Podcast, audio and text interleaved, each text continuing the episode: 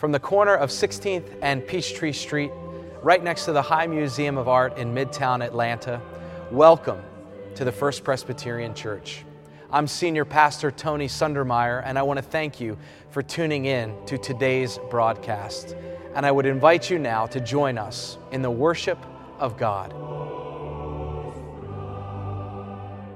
Would you join me in our call to worship, printed in your order for service? Call on the name of God and give thanks.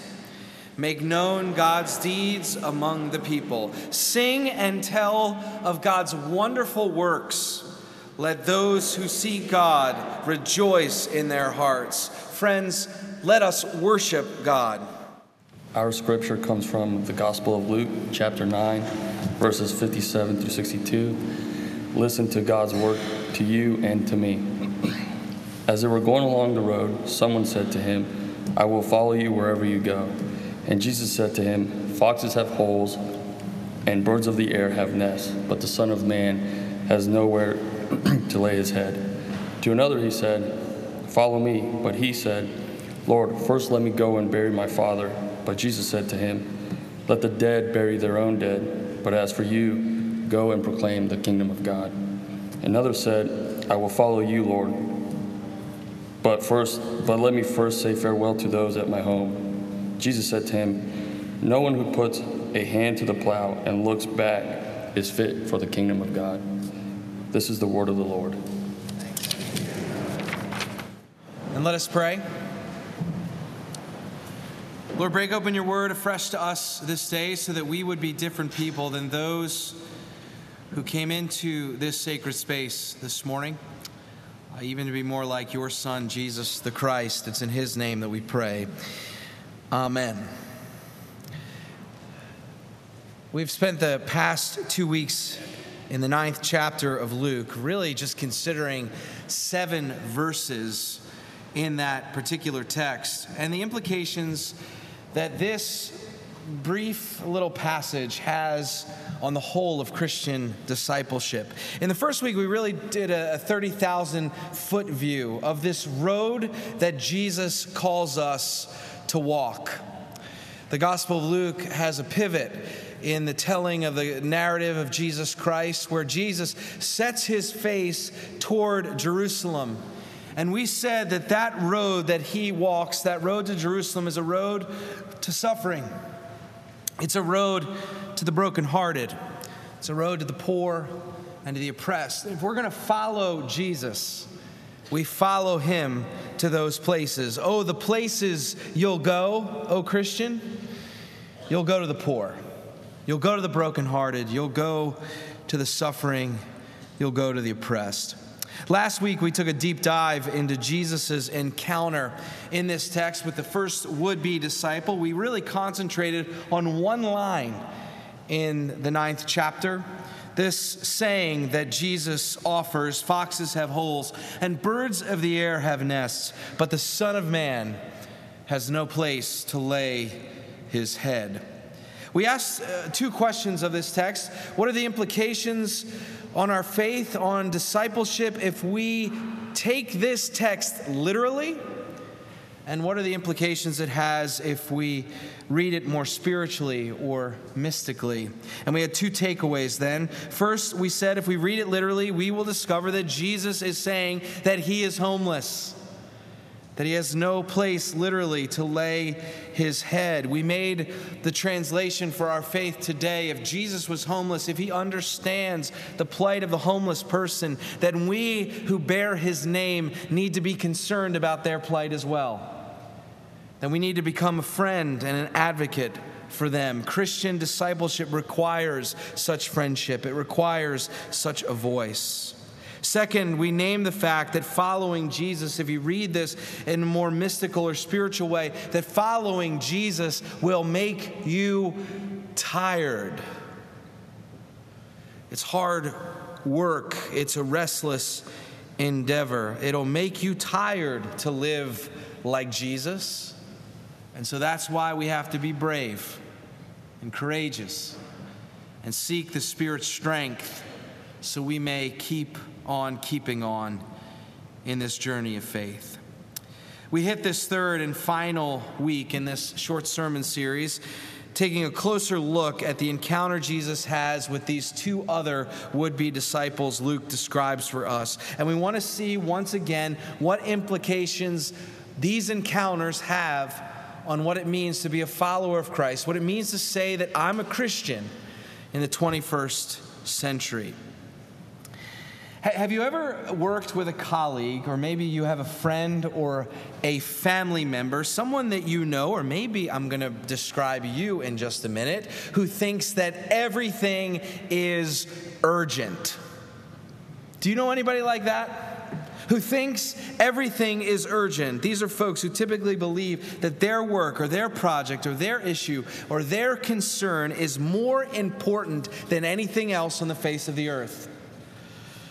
Whatever it is that faces them not only needs their attention, but it also needs your attention as well.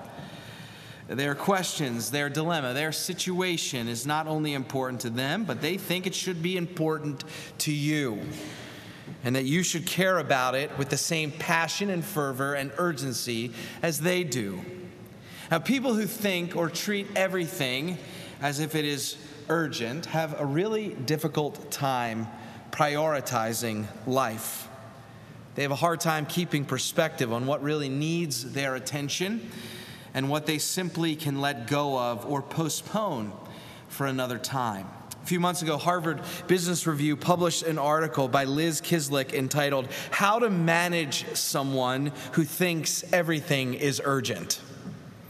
She said this We've all been in situations in which we couldn't wait for a slow moving or overly cautious person or employee to take action. But at the other extreme, some people have such a deep need to get things resolved that they move too quickly or too intensely and they actually make a mess. Employees who are driven by excessive urgency often act like they're scratching an itch rather than making intentional efforts to accomplish and grow as much as they can, either for themselves or for their organization. Once they realize that additional reflection and deliberation can generate significantly better results, they can learn to corral their urgency in service of being a better leader and achieving better performance.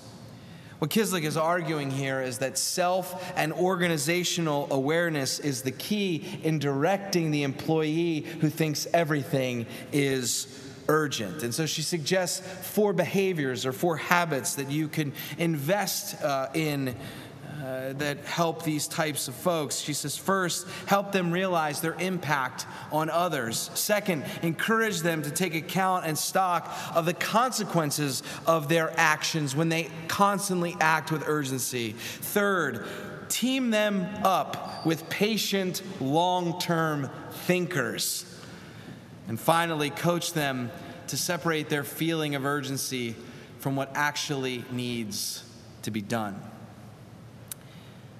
I don't know about you, but sometimes when I read the gospel accounts, sometimes when I read the story of Jesus, let me say, oftentimes when I read the story of Jesus, I sometimes wish a similar strategy could be applied to him. I wish somebody would write an article that had the heading, How to Manage the Son of God When He Thinks Everything is Urgent.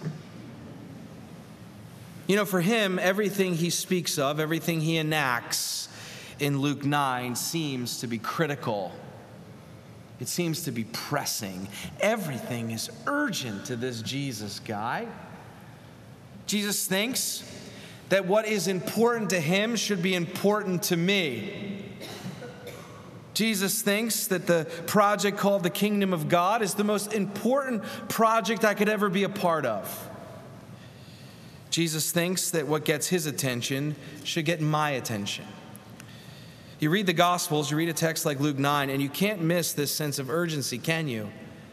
Surrounding this call of Christ. And this urgency is on full display in this second encounter with this would be disciple. Getting right into it. What is this second man asking after Jesus invites him to a life of faith? What is he asking? He's simply asking what I think a lot of us uh, ask, maybe we even pray for time. He's asking for time. And he's not asking for time in some self centered way. He's not looking to take a vacation. He's not looking for time to give himself a little self care. He's asking for time to fulfill a religious obligation. Jesus said to him, Follow me. But he said, Lord, first let me go and bury my father. And then Jesus said to him, Let the dead bury their own dead. What Jesus has for this man is urgent. There is no time, sir. There's no time for anything else, even the fulfillment of these religious obligations. And what we'll discover as we dig a little deeper into this text is that Jesus' words are both sharp and comedic. You see, in first century Judaism, there was something called secondary burial. When a person died, it was customary that at the time of their death, they would be buried as soon as possible. When the person died in the first century, as close to that time of death would be when you would want to entomb them. And when they were buried, they weren't buried in the ground. They, they were buried mostly in caves. And those caves were family plots, basically, family tombs. And so once they were buried in that tomb, once they were placed in that tomb, a week of mourning would commence. And the family would be together in a home and mourn for that loved one. In first century Judaism, it was also customary to wait about a year and to move the bones, to go back into the tomb, to move the bones of the deceased into a stone chest that contained other bones from the family. Or if they didn't have a stone chest, in these tombs, they would be almost lined with cutout shelves etched in the, the, rock itself. And they would place the bones and mix them together. All of these families, or this family rather, uh, the bones mixed. And this was the practice of secondary burial. As scholar Byron McCane notes, this practice gives us a deeper meaning to the biblical idiom to be gathered to one's people or to be gathered to one's fathers when talking about death. It's possible that when this man asks to bury his father, he's not talking about his father's immediate death. So often we think about that. We think, oh, Jesus is so callous. The guy's dad just died. He's asking him, hey, give me some time to bury him. This Jesus doesn't have a lot of compassion. The reality is, the guy wouldn't have been there if his father had just died and he wasn't buried because as soon as he died, he would be buried. What is more, if he had just died and he was buried, he wouldn't be out in public.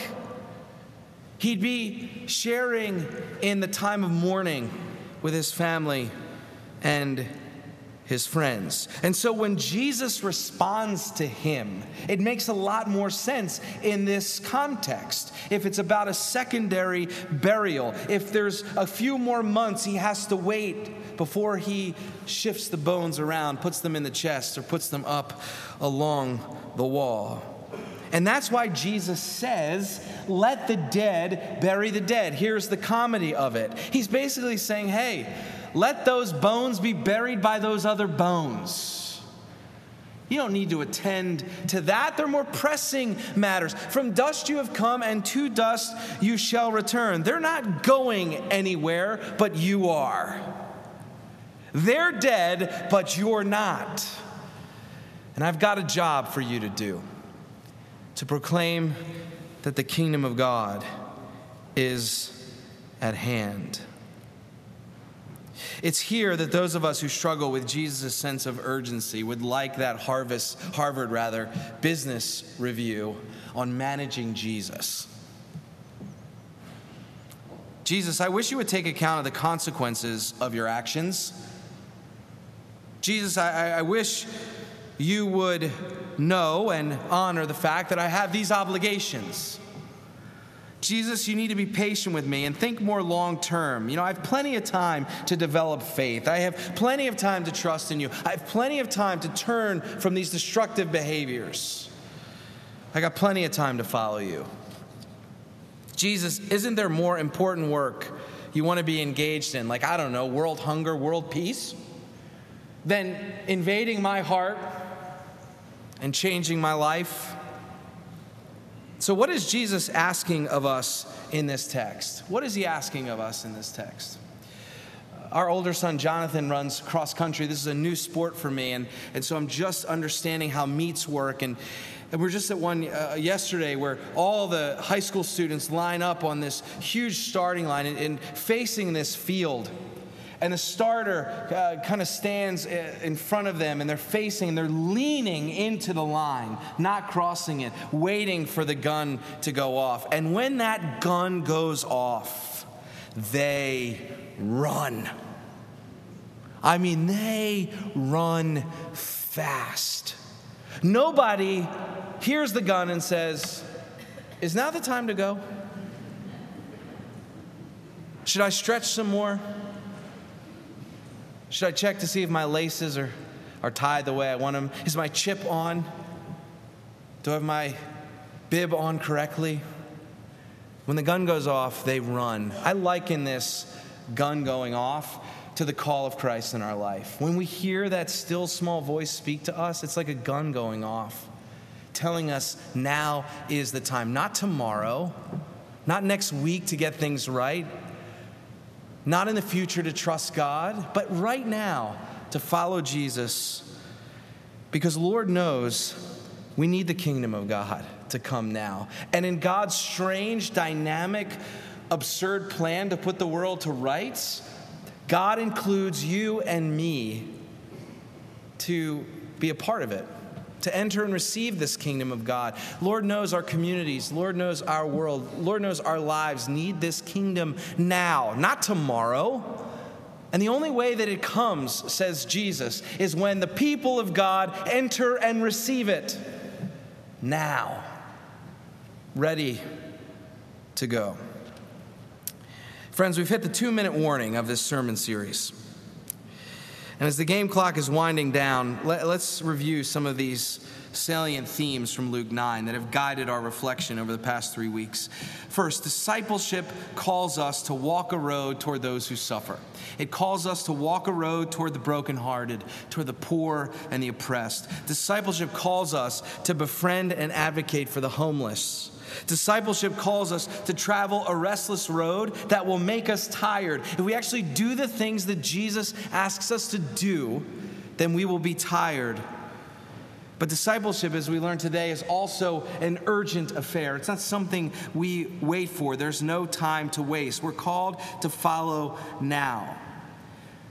I assume at this point in the series that Luke 9, if it has taught us anything, it has taught us this discipleship is hard.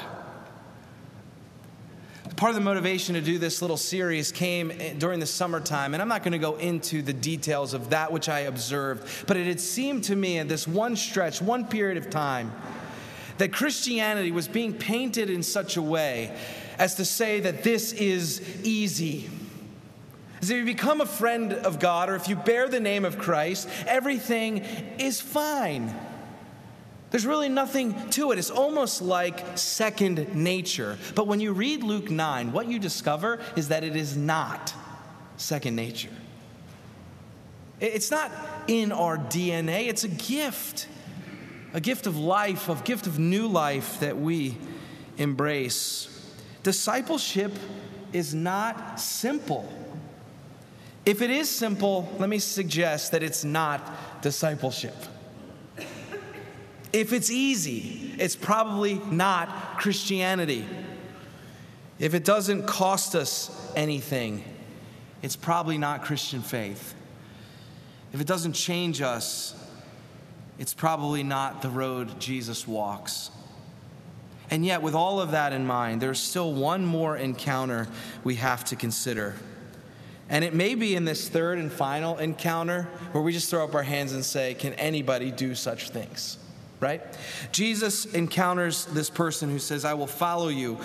But let me first say farewell to those in my home. The word farewell, it's very soft. It's a very soft translation. It literally means rebuke or forsake. Let me forsake or rebuke those in my home. Jesus says to him, No one who puts a hand to the plow and looks back is fit for the kingdom of God. Now, the, also in the original Greek, this idea for home, it's much bigger than sort of the domicile that we reside in. The, the Greek word is oikos. It's the word we get economics from. And oikos includes everything. It's like your household, it's everything that defines who you are. It's not just your kin, it's not just your people, it's your livelihood, it's your possessions, it's your good family name. It is everything that you think is valuable in this world. It's everything. And what Jesus is saying is that you cannot look back at that oikos, at that household, to define who you are. Because I'm going to do that. I'm going to define you as a beloved child of the living God, and I have a purpose for your life. I said this discipleship thing is difficult. Jesus, are you saying that unless we renounce the most important and meaningful relationships in our lives, we can't come after you? Are, are, you saying that we have to reject our livelihood, which makes our household actually run? Are you saying that we have to renounce our histories and our family name? Are you saying that we have to renounce all of our possessions? Is that what you are saying? And the answer is yes. But not in the way you might think. What he's asking, more than anything, is that his love would define you. Is that his way of being human would define you. And when that happens in somebody's life, they begin to look at their kin and they look at their family name and they look at their possessions and they look at their work they look at their friendships, they look at their school, they look at their opportunities, all as a place where the kingdom of God can come. When Jesus Christ is first in your life, those things don't become less important. They're fused with new meaning. To understand that these places of our lives, each and every one of us, these places are gifts and opportunities for our faith to be lived out. Friends, I don't know what you've been told about the Christian life, but let me say this it is not easy. It's a struggle, it's a battle. Sometimes it is a war. It's an opportunity to know who we are in the very core of our being as beloved children of God and calls us along life's road to live as if it is so. Would you join me in prayer?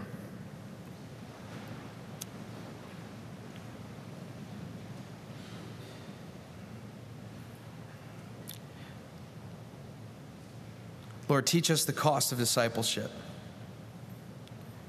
Dare us by the power of your Holy Spirit to actually live what we say we believe not just to trust in the doctrines of our faith, but to actually enact and to do what Jesus taught us to do to love you, to love one another, and to love ourselves. For the sake of the gospel and for the sake of the world, we pray, and all of God's people say, Amen.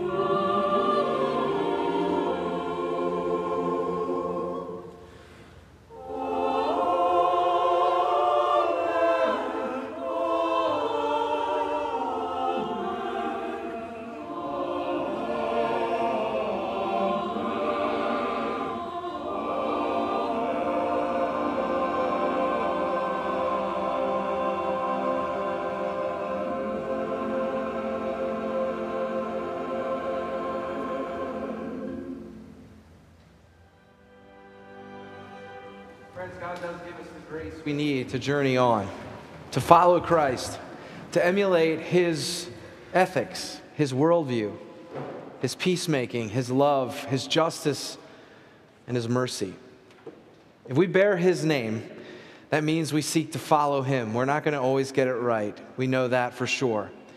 But His grace continues to encourage us to move toward Him and to move toward those He loves. And now may the peace of this same Christ be with you this very hour. This peace that surpasses all understanding may guard your hearts and your minds and live inside of you this day and every day ahead.